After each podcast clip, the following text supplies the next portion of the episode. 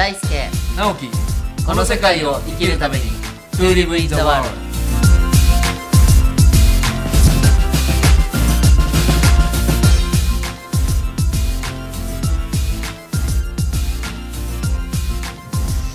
じゃあ大ちゃんこんにちは。こんにちは直樹さん。もう8月も終わりまして。で終わりましたね。はい。どうでしたか8月は？えー、っとですね忙しかったですね。実はあの今日会うのも久しぶりなんですよね。そうですね。3週間ぐらい3週間ぶりぐらいかですね、なぼちぼちあの忙しくさせていただいてました、えーそれは仕事面なのか、プライベートなのか。まあわしらの仕事ってあんまり仕事とプライベートの境目がないですよね。ないのですよね。あのやること関わる人がすごくたくさんあったなっていう印象ですね。あー、なんか唯一これ一個トピックこれだけはっていうのがあれば、うんうんうん。8月なんか8月のトピック、うわーもう ありすぎて。忙しすぎたな でもあのおかげさまはい。で1個あのアクセスリーディング協会っていうのがね僕も。あるんですけどはいはい。あのアクセスリーディング協会のリーディングアドバイザー1級っていう講座が終わったんですよこれがお疲れ様でした。お疲れ様でした。ありがとうございます。この、まあ、アクセスリーディングって何かっていうと、左脳のデータベースと右脳の直感を融合した、はい。誰でもできるリーディング法なんですよ、これ僕もねちょっとだけお勉強させていただいて今、頓挫してるんですけど、うんうん。でも僕は本当画期的だと思うの。ねありがたいです、うん。それの講座が養成講座が1級が終わって、はい。またコンテンツがブラッシュアップされていってるんですよ。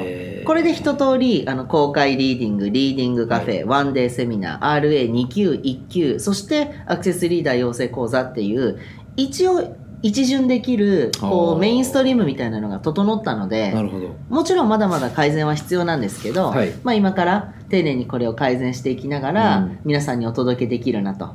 もうどんどんどんどん新しい人とのつながりもねはい。結構あの今広がってますので、うん。続報をちょっと期待はい。してますね。はい。はい、もちろんでございます。で今日のテーマは実はですね、はい。まああの夏が終わってこれから秋に入っていくんですけど、はい。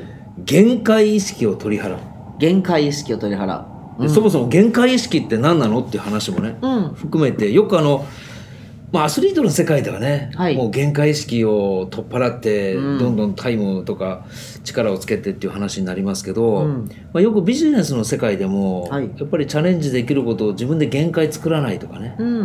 なんかそういう言葉でよく使われるんですけど、うん。大ちゃんどうですか？限界意識っていう聞いて。あんまり私限界を感じないタイプですね。はあの、何でもまずや,、ね。やってみようっていうタイプなので。確かに。うんうんうん。ただ、うん。限界って聞いて感じるのは、はい。やっぱり一人の限界あっていうものはすごく見えるんですよ。はい。だからこの例えばこの商品とか、このプロジェクトっていうのがあってあ多分このプロジェクトだったらこのぐらいいくなとか、うん。あこの商品だったらこの規模までいくでしょっていうのはイメージできるんですけど、おうじゃあそれを吉武大輔一人でって考えると、うん。急にちっちゃくなるんですよね。シュンって。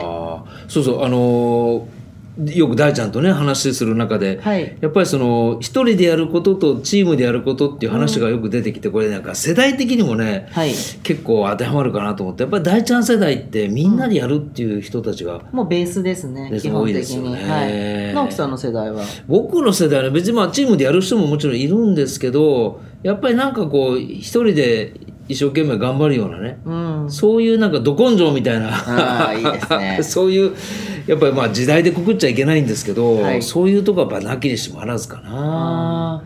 なんか私が何かを始めるときは誰と組むか誰とやるかを最初に考えますね。ねよくおっしゃってますよね。そう。で、あの人たちとちゃんと組めればうまくいくけどって、まあでもとりあえず自分の限界までやろうと思って、うん。まあその限界まで行ってあやっぱりこのぐらいかっていうのがあるので、はい。まあそのチームっていうところで言えばやっぱり自分の限界があるので、うん。早くチームで組みたいなっていうところがあります。でも多分直樹さんの意図はこう個人としての限界ってことなんですよね。そうですね。ねできっとね、まあ、大ちゃんからもよく指摘を受けるんだけど、うん。やっぱり僕がたと例えば何かをやってる時にはい。一人で取り組んでると、うん。でもそれは直樹さんもチーム作った方がいいですよって言われることよくあるでしょ、ありますあります。そう そう。そのあたりがねだいぶ僕もこう感覚的に分かってきてあいいですね。あとはもうどう実践するかですよね、うん。うん。やっぱり何でも一人っていうとこう効率が本とみんなでやったらいいものが一人だとすごく悪くなったり、そうですね、うん、その分時間もかかるしコストパフォーマンスもね悪くなったりするんで、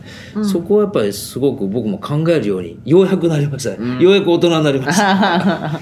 いいですねわしらが今話してる限界ってどっちかというと、うん。やってる人の多分限界な気がしていて、はいはい。もしかしたらリスナーさんの人はもしかしたらそもそもまだやってないのになるほど。勝手に限界感じてる人もいるかもなと思うのでそっちの話もちょっとしときましょうかあね。のでもしかしってい。う言葉がね、うんうんうんもうやる前からでも、うんやる前からしかしって言ってこう否定してしまう人も結構いると思うんですけど、ありますよね。うん、逆に直樹さんはそういう人とこうた直面したらどういうふうに接してるんね、あですか、のー前お世話になった出版社のね社長がよく言ったんですけど、はい。あの飲みっているじゃないですか。飲み。あ、犬,、はい、についたり動物についたり、うんうんうん。あの飲みをこうフラスコの中に、うん。まあ、ビーカーかな、うんうん。に中に入れるらしいんですよ、うん。で飲みって結構ね結構な高さ飛ぶらしいんですよね。人間だったらビル何回何十回分みたいなの飛びますよね。でそこにこうガラスの、まあ、壁というかうん。容器を塞ぐと、うん。まあ、最初は容器があるの分かんない飲みがもうパンパン当たりながらね、うん。カンカンカンカンなってるんだけどある時間を経てそのガラスの壁をと取ると、うん。本当はもっと高く飛べるのに、うん。壁があったとこまでしか飛べなくなるんですと、うん。という話とかね。はい。あと小さな像を杭のとこにこう鎖につながれてますよね、うん。で象がいろんなとこ行きたいけど鎖にこう阻まれるじゃないですか。はい。ところがある一定期間それを過ごすと鎖を外して自由に動けるにもかかわらず、うん。実はその鎖があった時の範囲しか動かなくなるうんっていう話を聞いてね。ありますね。確かに限界意識って自分が勝手に決めてるのかなうん。とちょっと思ったり。うんうん。うん、ありますようね。ん、その飲みの話の続きも知ってます？あいや知らないですね。あの結構有名じゃないですか。じゃあどうやったらその飲みがまた再び飛べるか分かった分かった。うんうん。あのーそれまでぴょんぴょん飛んでる飲みを一匹入れてあげると。そう。基準が高はい。人。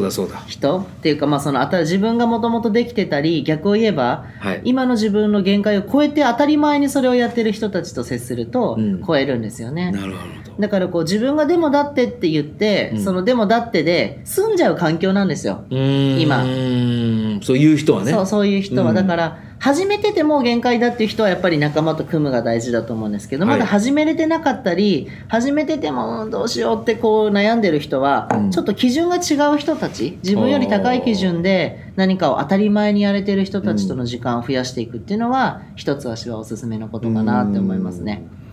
まあ今ね大ちゃんがそう聞いてもあそうだよなと思いながらまた「でもしかし」って言ってしまう人もね、うん。じゃあその仲間とどういうふうに出会ったりとか、うんうん。どういうふうに接触したらいいのかがわからないっていうところでまた「でもしかし」にうん。戻っちゃう人もいるかもしれませんよね、いっぱいいますよね。だからみんな考えすぎなんですよね、本当にあの 日本人らしいというか、うん。本当に真剣に真面目に考えてるんですけど、うん。考えるよりやった方が早いですよね 大ちゃんでもやりながら考えるそうです。でしょ？うん。うん。であのなんでやりながら考えれるかって言ったら、うん最大のリスクだけはちゃんと考えておくんですよ。最大のリスク。そう。もしこのプロジェクトが失敗したらわしどうなるんだろうとか、もしこのやりたいことやってもしうまくいかなかったらどうなるんだろうって考えるんですよ、うん。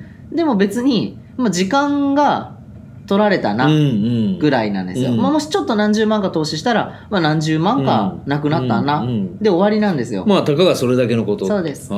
で足の場合何かを始める時ってうん。必ず撤退ライン決めるんですよ、へえ結構みんな始めっぱなしで、はいどうなったらどうするかを決めずに始めっぱなしだから、うんうん。ずーっとなんか低空飛行していったりとか、グーンって上がってまたガクンと落ちてみたいなのでもう心と体が疲れちゃうんですよね、はい。はい。だから私の場合このプロジェクトはこうなったらこれでゴール、うん。一旦終わりとか、このプロジェクトはここまでマイナスになったらもうこの場合は終了とかあーの人と一緒にできなくなるんだったらもうやめるみたいに、はい。変に続けようとしないとか、うん。そのゴールっていうのをやっぱりちゃんと決めるようにしてますね。なるほど。それは意外とじゃあなそれによってもこう短いことも当然あり得る。この間あのプロジェクトの整理したじゃないですか、はいはいはい。例えばあの1個やってたのがあの爆品 .com っていう、はい。そう。僕もあれねええー、と思ってね、うんあんだけ結構大ちゃん言ってたから。そうですそうです、ん。あの幕品っていう言葉をほとんどの人が知らないから、ん幕品を啓蒙しようと思って、はい。じゃあ自分でウェブサイトを作って、はい。で幕品っていう検索したら SEO で1位に取れるように年内に頑張ろうと思ってうんうんやり始めたプロジェクトで、はい。だからゴールは目目標で SEO1 位だったんですよ、はい。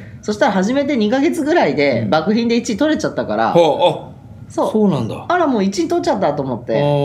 でどうししようかなと思った時に何ヶ月か続けたんですけど、うん。まあ、このまま続けても別に何もこうなんていうのかな。勉強にはなるけど、うん。何かクリティカルな影響が社会や自分にあるかっていうとない。あんまり生産性もない。そう、まあ、生産性は別に勉強に求めてないから、あれはあくまで自分の勉強なので、うんというところでじゃあ一旦もう SEO1 位も取ったから一旦終了しようみたいな。やっぱり終わりをちゃんと自分が決めてるっていうのが大事、うんだから限界を突破しようと思う人は限界限界とか言う前に何がどうなったら嬉しくて、うん。逆に何がどうなったらやめとこうかなっていうそのラインをちゃんと決めるっていうのはうん。一個物理的に大事かなってうん。思いますね。あとその限界意識をね、うん。取っ払う中でなんかもし5項目じゃないけど、うん。こんなこと注意したらいいっていうのがうん。大ちゃんからあれば、まず1個は本当にやりたいかどうか確認するってことですよね。はい。それはよく出てきますよね。ね。うん。多分やりたいって思って動き出してないやつはそんなにやりたくない。はい。うん。そうでしょうね。そう。で2つ目はできるかできないかをちゃんと見定める。はそのできるかできないかって何かっていうと自分には何ができあ、て、うん。自分には何ができないのかなんですよ、うん。まず一回やりたいことがある。うん。これは絶対やりたいってコミットした、うん。じゃあ全部自分でできるのか、うん。全部で自分でできないのか、はい。で自分は何ができて何ができないのかをちゃんと見極める、その見極める時のおすすめはちゃんと紙に書く。はいこの紙に書くってことをしない人って結構多いですよね。考えっぱなしになっちゃいますそう、よね。データ派ですか？紙派ですか？あ僕はね頭紙派ですね、ノートを何種類か分けてもうアイデアとか、まあ、この仕事とかっていうのを結構必ず1プロジェクトに1冊は割いてああすごい。作ってます。すごいすごいすごい。そうやっぱ紙に書いてほしいんですよ、うん。セカフザセカフザじゃないこのセカノートでも作りましょうかね。ねえ本当本当今まで喋ったのがね。そう。そうそう一覧できるのを作らなきゃいけない。いつもついついメッセンジャーでやり取りしてるから、うんだしそのお客さんに向けてなんかこうこの世界を生きるためにってお客さんがなんか書き込めるようなノートとかあると面白いかもしれない。やっぱりみんなデータになってますから何かその整理整頓するノートみたいなのも。ね一個自分で何でも100均でも200均200均とか、200均はないな。100均でもねいいノートでもいいかはい。ら作ってもらってできることと誰かに頼むことを見つける、で3つ目がゴールを描くさっき話しました、はい。具体的に何をどうしたいのかっていうところがちゃんと明確じゃないと途中であのこれ以上やっていいのかなそれとも撤退した方がいいのかなが分かんなくなるから、はい。ちゃんとゴールを決める。で撤退ラインも決める、うん。であとは応援してくれる人を周りに置いとくっていうのが大事で。大事ですね。結局自分一人だとやらないんですよ、うん。例えば私英語の勉強をしてるんですけど一、人だとサボるんですよね。だからちゃんとコーチをつけたり、はい。英語を一緒に学習している仲間を見つけて、定期的に連絡を取り合ってやってるっていうのを、自分の気持ちとかやる気に頼りすぎずに、周りから応援してもらうとか周りにチェックしてもらうっていう機能を持つことで、うん。私は継続しているっていうプロジェクトがやっぱりたくさんありますね。なるほど5つって言われたからなんとなくそんな感じかな、うん。直樹さん逆にあります？なんかこう限界に僕こう見てる人？僕も結構大ちゃんと似てて、はい。まずやってみないとわからない。やる前にできないっていうのはまず言わないですね。うん。うん。どの程度やります？決めずにやります？結構ね今話聞いててね、はい。意外と決めないことが多いかもしれない、うん。それもありですようねん。ただあの僕もどっちかというと動きながら考える方だから、うん。実際やりながらもやっぱりそのさじ加減っていうのは結構見ますよね、なんかやりっぱなしにせずにそれが今やってどこまでどうなったのかっていうのは結構その辺はつぶさに観察しながらうん。さっき言ったまあノートに書いてみたりとか、うん。そうやってしながら、うん、でもやっぱりまあこれちょっとやっててもどうかなって思う時はなんとなくやめるんじゃなくて意外とパスってやめちゃいます。ね、うんうん。うん。大事ですよね、うん。なんかその基準って何かあるんですか？これは続けるぞっていう基準とか。僕の場合はやっぱりあの本の編集が主でしょ、うん。でやっぱり作った本を読んでくださるっていうのが身に染みついてるんで、うん。自分がそのやってることがどれぐらいいろんな人のまあ役に立ってるってのはやぼったいけど、うん。どれぐらいよ喜ばれてるのかなっていうところも結構なバロメーターですかね。じゃあお客さんってこと読者さんっていうのを見てる？そうですね、うんうん。まあイベントもやったりするけどやっぱりどれぐらい人に響くのかどれぐらい皆さんが参加してくれるのかっていうのは結構先最初にイメージしますよね。うんうんあと来てくださって帰るところまでイメージして。うん。うんそこでやっぱりやるべきかどうかでやってみてこう今ちょっと感触悪いなと思ったら意外ともうすぐあのクローズにしちゃったりとか、うっんていうことをまあ数えるぐらいですけど、うんうん。ありましたね。じゃあ自分の感覚っていうよりもそれを必要としてくれている人とのすり合わせによっはていやっていくってこそうでとなんですすね。ねでできる限りそれを直感的にやる前にあんまり時間かけずに。やるようにはしてますよね。ということは、はいやっぱりなんで直樹さんとわしがあの限界を感じずにサクサクやれてるかって言ったら、うんやっぱり相手が見えてるからだなって思いましたね。あなるほどなんか確かにそれはあるかもしれない。ね、わしら相手があることが当たり前じゃないですか。うんもしかしたらだから普通に何かをやろうでもだってって言ってる人ってやっぱりまだ自分事なのかもしれないなあって。それはねあります。うんうん自分ごとかそうじゃないかっていうのは結構大きいですよね、うんまあそれは何のためにやるのかっていうことにもつながってくると思うんですけど、うんあんまり僕は自分だけがこうどうこうなるっていうことにあんまりイメージしたりチャレンジはしないかもしれないですね、うん。まあ、体鍛えるとかね、うんダイエットするとか、うんそういうのはもちろんありますけど、うん何かやっぱりことを成したいなと思う時っていうのはやっぱりそこに来てくださる人たち関わってくれる人たちを結構イメージうん。しますねやっぱり。いいですね。うんだからもし自分一人で限界突破できないと思った人は、うん誰のためにこれをやろうとしているそうですのか、ね。こうその人たちとどんな未来を作りたいと思っているのか、うんみたいなのを思い描いてみるっていうのもすごいいいかもしれないですね。うん、そうですね。うんまあ、今日はね限界突破ってことでもう秋これから食欲の秋読書の秋 いいですね もう秋はゆっくりしますよ。ですよね。私、秋はゆっくりしますよ。